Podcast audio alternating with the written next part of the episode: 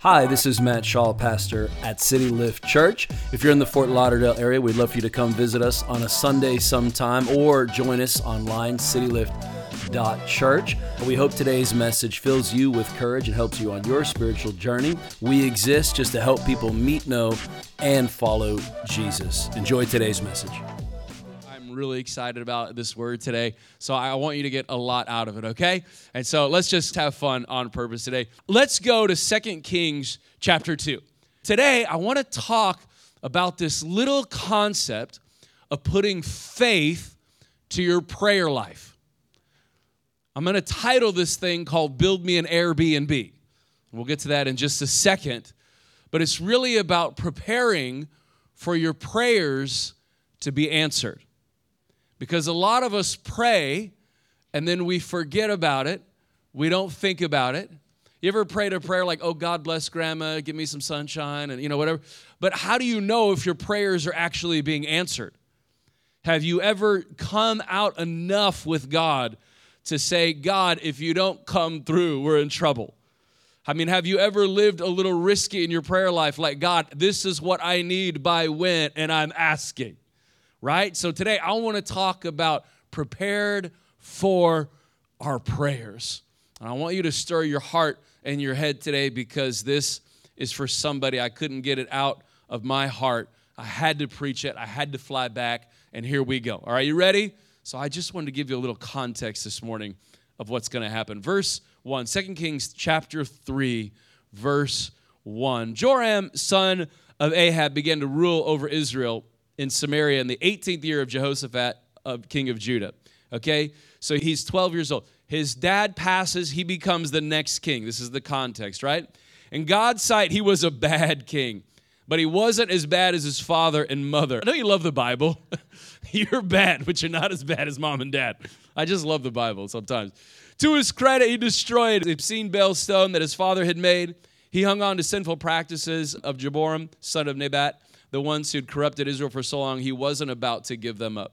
King Mesha of Moab raised sheep. He was forced to give to the king of Israel 100,000 lambs and another 100,000 rams, so 200,000 in to- total. When Ahab died, the king of Moab rebelled against the king of Israel, right? So he's like, listen, Ahab is gone. I ain't paying you all this no more, right? So King Joram set out from Samaria and he prepared Israel for war. So now he's got to prove himself. He's the new king, he's the young king, he's young and and this guy rebels against him. He's like, okay, I got to prove myself. So here we go. I got to go go to war. And his first move was to send a message to Jehoshaphat, king of Judah. And, and so this is like the partner. There's Israel's broken in two now. It's Israel and Judah. And he sends word to Judah. And he basically says, hey, come with me, right? I need some help. Would you come with me, right? And he goes, come and, and fight with me. And he replies, he said, hey, I'm with you all the way, said Jehoshaphat. My troops are your troops. My horses are your horses. Which route will we take, okay? And I love it. He, he responds through the badlands of Edom, okay? The king of Israel, the king of Judah, the king of Edom started out on their way to prove to be a looping detour. Man, have you ever started out on your way and it just turned out to be a looping detour? One bad move after another bad move, one wrong relationship after another wrong. Like, just this is a looping detour. After seven days, they had run out of water, both animal and armies. So both people and the animals, they've run out of water. They are in trouble. They're stuck in the desert. Right? It was his idea. I love I love this part. The king of Israel says, "Bad news. God's given us three kings out here to dump us into the hand of Moab." I'm like, "Bro, that was your decision to go through the badlands of Edom." You ever made a bad decision and blamed it on God? People do this all the time. I don't know why God sent me that man. He was crazy. I'm like, you chose him, not God. Like, I love people. Like, we do this all the time, right? And so here he is. He's like, hey, let's go this way. Turns out to be a looping detour, trouble, trouble. We're out of water. Now we're really in trouble. Man, look what God has done. Okay, bro. Okay. I love Jehoshaphat. I love his response. And he says, Isn't there a prophet of God anywhere that we can consult God?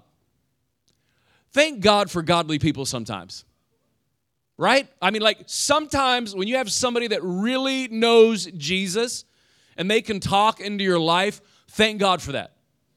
Because Jehoshaphat's like, first of all, let's not just give up. Let's not just surrender. Let's not just act like woe is me and blame this whole thing on God. Is there a prophet around here that we can hear from God? Church, sometimes the greatest thing we need is to hear what God wants to say to us. Sometimes you got to pause all the distractions and just hear the voice of God and what God wants to say about the situation, right? So often we complain, right? We post, we'll whine, we'll blame God. But I don't know about you, but I want to be the kind of believer that actually hears from God on what to do. I remember when COVID hit and we were like, what do we do? Do we try to restart the church? Do we close the church? I called the board and I said, you know what, guys? Why don't we fast and pray and just hear what God wants to do? One of the best decisions of my life. Because had I gone with an emotion, we wouldn't be here right now in this moment. How many times in your life you can look back and be like, thank God I didn't go with my feeling, but I went with my faith? Jehoshaphat in this moment goes with his faith. He's like, yes, it looks bad, it looks a little crazy, but I want to hear from God. Because if God wants to hand me over to Moab, ain't nothing I can do about it anyway. But if God wants to rescue me, I want to hear about that. I love his response.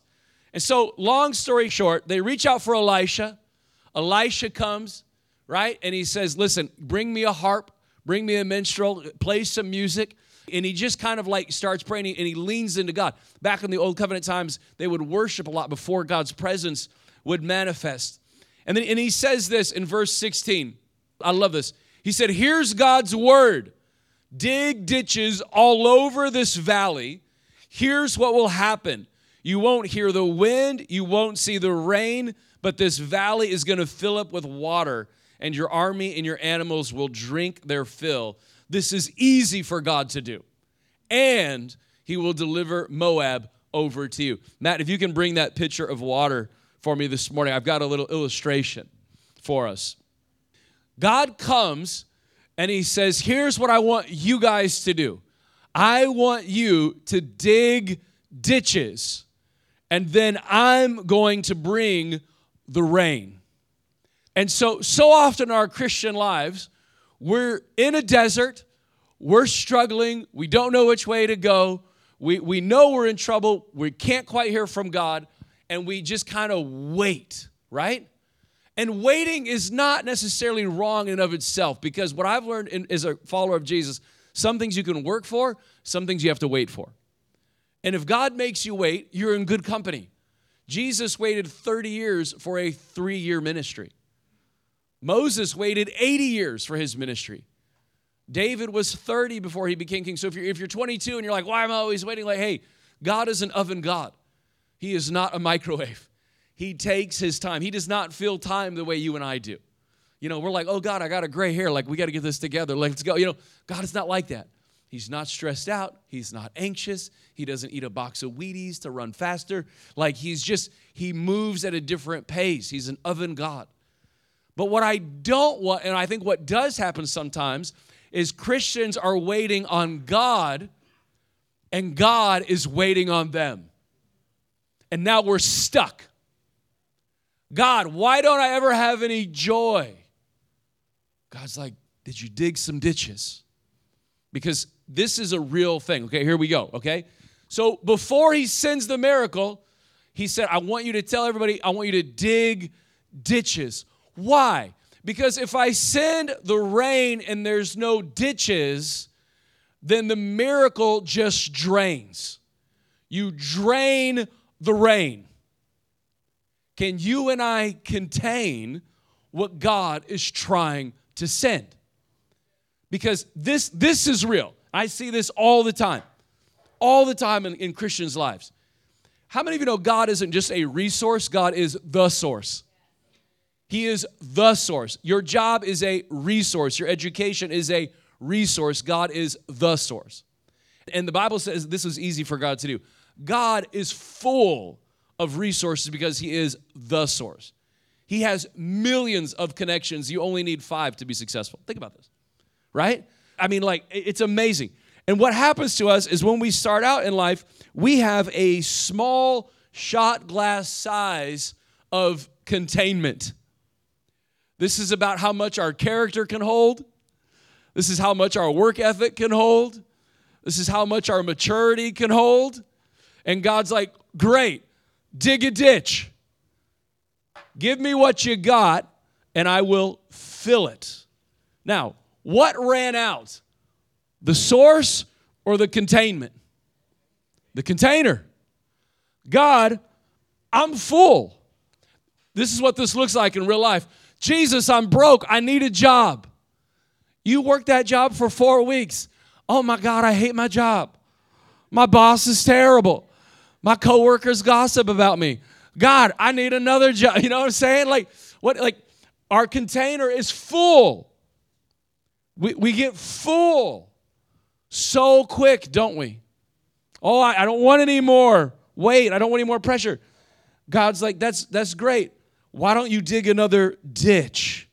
Why don't you work on your prayer life and read your Bible more than once a year and get some character and show up on time? Uh oh, come on, somebody. Like, why don't you talk good about your boss behind his back and sow some seeds?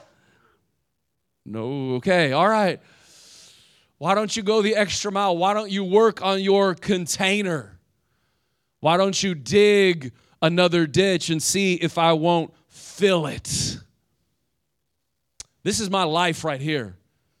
I'll work on myself and dig, and God will fill. And then I'll work on myself and dig, and God will fill. And God comes along and He says, Listen, Matt, just get me a bigger container and watch me do what I can do. Because here's the thing I've learned in my life I run out of containers before God runs out of resources. Heaven doesn't run out of source. I run out of ditches. But as I work on expanding the ditches in my life, I've never failed to see God fill those ditches with His miracles and His working and His action. Right now, you see, the last couple years, we, we're in a different season. We had twins, so I felt like my container went from a bowl back to a glass. God, I'm full. You know, no more. I, I feel like there's some things God wants to do, and you know what He's talking to me right now? dig some more ditches, create some more space, manage your energy a little bit better. Like, work on this. This is already ready for you when you're ready for it. Can God send you this morning, church, what He wants to send you? God's not asking you to do something today you can't do. He knows what you can and can't do. He's asking you to do what you can do, and that is dig some ditch, make some space for what He wants to do. Come on in Philemon 1, this is where the Airbnb comes from. I love this. Paul is, is writing Philemon, he's, he's urging him to bring back Onesimus with a full heart. Onesimus was his servant that ran away, and then he became a believer in Jesus, and he goes back and he's like, Listen, man, don't, don't welcome him back as a servant. Don't treat him like a servant. Don't be mad at him. Treat him like a brother in Christ now. He's useful. And it's just this beautiful appeal for one life. And I love the Bible. Sometimes the Bible's talking about thousands and hundreds of lives. Sometimes the Bible's all about one life. Just one life. Paul takes the time to write and to war for one life. And, and I love that. But at the end of Philemon chapter 1, there's this little sneaky verse in verse 22. I want to read it this morning. And he goes, And one more thing. You know, when you're in a conversation and somebody goes, Oh, and one more thing, like you know it's coming? You ever been in an argument with your spouse? Oh, yeah, and one more thing like you're talking like yeah uh, one one more thing he goes hey philemon one more thing prepare a guest room for me because i hope to be restored to you and answer to your prayers i looked up how much a guest room would cost if i wanted to renovate part of my house and turn it into a guest room the average is now somewhere between 20 to 40,000 that's an average to renovate and get a guest room ready Paul writes Philemon, he says, Yo, Philemon, have you made a real investment to the things you're praying about? So often we pray and then we're nonchalant. Have you prayed a bold prayer and then made an investment in yourself to get ready for that prayer to be answered? Do your actions and faith reflect the power of your prayer life? He said, Philemon, I love that you're praying for me to be delivered from jail. And I know you can't rescue me from a Roman jail, but what you can do is build me a guest room. Go ahead and get the guest room ready while you're praying. I've done this so many times in life. When, when I was in college, like I had this overwhelming, like spiritual, the only way I can describe it is kind of like a spiritual desire. I was like, God, I just feel like I need to pray for my wife. So some of you, you're single, and maybe you have that right now where you're like, I just feel like I'm supposed to pray for my spouse. I don't know who they are. Like, I don't want to be creepy, you know, but I'm just going to pray for my spouse. And so I started praying for my spouse, and I had this desire. Like, I'm like, yeah, I want to be married. You know, I can't make myself fall in love. Like, you know, like it's just, it's, Christians are weird sometimes. We're like, God, tell me who I'm going to marry. Like, it's probably not going to work like that. And even if it did, can you imagine how weird that would be? Hey, what's up? God told me we were going to get married. That's some stranger danger stuff. It ain't going to work out anyway. Like you would ruin it before it ever got off the ground, right? So, so like I'm praying, and, and I remember I'm praying for my spouse, and at the time, man, your boy was a mess. Like I was a mess. My, my hair was kind of long and shaggy, and I didn't have great hygiene. I mean, I was not like crazy, but you know, my room, my dorm room was totally messy. The trash was overflowing. And I remember I had this little thing in my heart and I was like, you know what? Cute girls don't like a messy place, and they definitely don't want the trash overflowing. So I'm gonna start taking the trash out and I'm gonna clean this place up in faith that God is listening to my prayers. And that might have been the Holy Spirit. I don't know. Holy Spirit's like, that's great. Pray for a spouse. Now get yourself together. Clean up a little bit. And you know what? God was right. 18 years of marriage. Y'all, I'm still taking the trash out two times a week. The trash gets full. My wife's like, the trash is full, baby. I know. I got it. I'm the trash man. Like, I'll take the trash out. Like, my wife is cute. And guess what? She likes a clean house. How many of you know I was preparing for my prayers to be answered? I remember a time we were talking about planning the church. We started this church in our townhouse. Before we had a single meeting, I went to Home Depot and I bought these little like foldable brown chairs. And I went to my townhouse and we had the couch and I started putting up little foldable brown chairs. No one was there. Nobody. And I counted and I was like, how many people can we just fit right here really quick? Like, like, like I'm what am I doing? I'm putting preparation to my prayers and we started talking what would a healthy church look like what does healthy church conflict look like what does leadership look like for us? What does guest experience look like? Blah blah blah. We just started and, and what am i doing? I'm praying and i'm preparing. I'm asking god for the rain but i'm digging a ditch. Why would god give you the rain if it would only drain in your life? Right? Like come, come on. We pray. We're like god just do it all. And god's like that's great. Dig some ditches. Get ready for what I want to do in your life. So many times in my life, I've done this again and again, whether it's marriage or church or my personal growth or whatever. I love this quote by Roger Staubach Spectacular achievements come from unspectacular preparation. Church, it's what we do in the unseen that eventually makes a visible difference. You're praying for God to move. Have you prepared. I love this. An Olympic sprinter will train for four hours a day, five to six days a week for a race that lasts just seconds long. Everybody wants the moment, but have you ran the miles behind the scenes to prepare you for the moment? Why would God send me rain if it will just drain? Have you dug some ditches? Have you prepared the Airbnb? Are you putting faith to your prayers? I wrote this little line down the gains are hidden in the grind. The gains are hidden in the grind. Daily trusting, daily reading our word, daily praying bold prayers, daily growing in our relationship with God, daily saying no to our flesh, daily trusting that He rewards those who earnestly seek Him. The gain is in the grind. Show me a Christian who's successful. I'll show you someone that has done their time developing a walk with Jesus. First of all, just give it up for yourselves for being here on a Sunday morning, making your spiritual life a priority. Come on, you're already way ahead of 99% of people, right? You're in the desert, you're frustrated, you don't know what to do, you having a hard time hearing from God. I've been there. Here's what I would say if you're taking notes this morning. Number 1, start praying, God, what do you want me to do? What do you want me to do?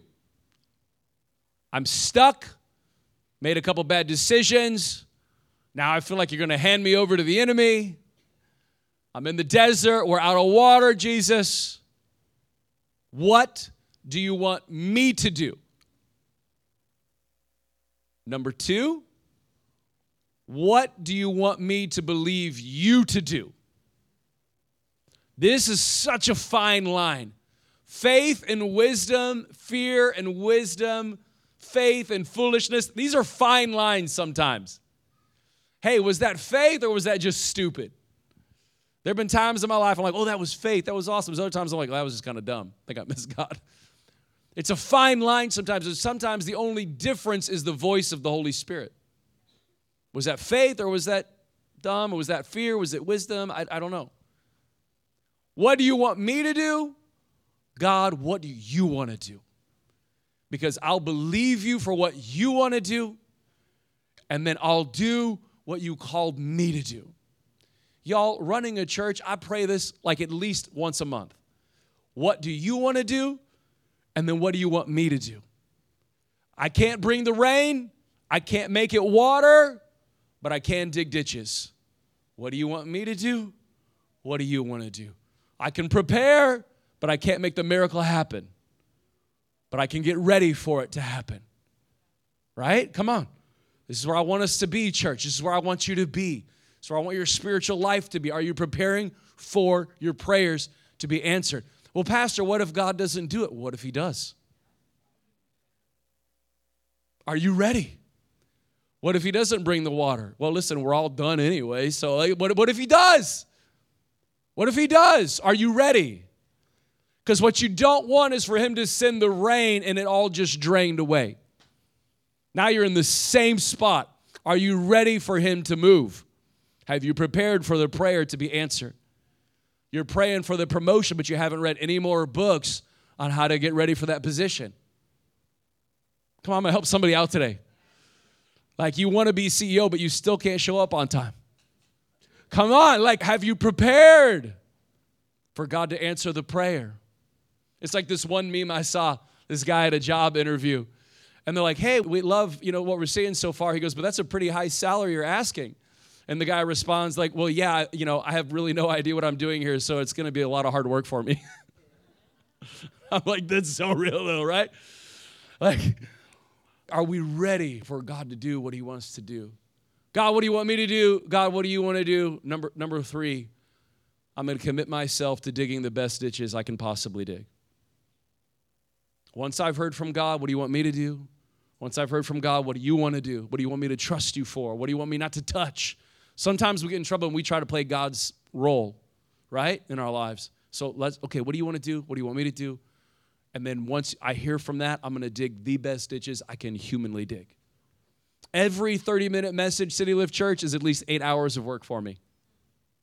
Behind the scenes, the gain is in the grind just to feed you for 30 minutes a hot meal as best I can. And I'm tired. The gain is in the grind. Have you prepared for your prayers to be answered?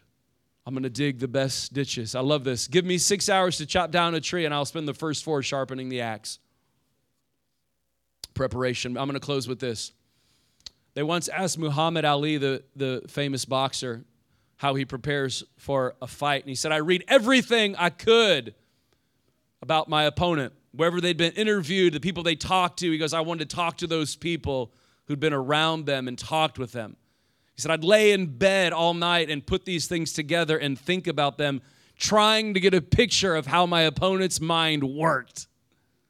He's obsessed with them, right? He's just obsessed with them.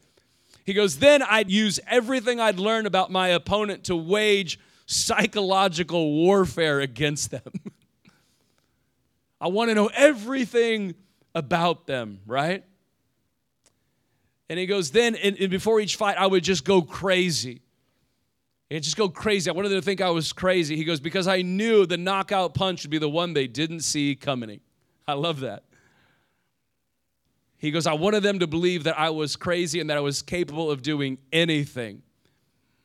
And this, and he says his famous line. He goes, I would float like a butterfly and sting like a bee. His commentaries would watch him fight again and again. They said it's not that he was so much physically more powerful than his opponents, but he was always mentally tougher. Why did Muhammad Ali prepare so much for a fight? I'll tell you why. Because he believed that he could win. Muhammad Ali put that much faith in himself. And you and I serve a God who cannot fail. Have we put some preparation into our prayers? Because my Bible says he's able to do anything that beyond that what we can ask, think, dream, hope, or imagine. But have you prepared for the prayers? Y'all get some out of today? All right, come on. Let me pray for you. Close your eyes, bow your heads for a moment. Father, I love this church. I love this crowd. I love this people. Lord, you love your people. Father, when you send the rain, you don't want that rain to drain away in our lives. You want us to contain the miracle. And so, Father, right now, in a way that only you can, would you speak to your people what you want them to do, how you want them to prepare? God, what you want them to trust you for, what you want them to believe you for. God, we want to be a church that's prepared for our prayers to be answered because you are a good, loving, faithful God and you do answer prayer. You talk to your kids and you lead us and you guide us. And it's in Jesus' name we pray. Amen and amen. Thanks again for checking out our podcast. If you enjoyed it, please subscribe, share with a few friends. Thanks for helping us make Jesus famous right here in South Florida. Again, if you're in the Fort Lauderdale area, we'd love to see you sometime, or as always, visit us online, citylift.church. Have an amazing week.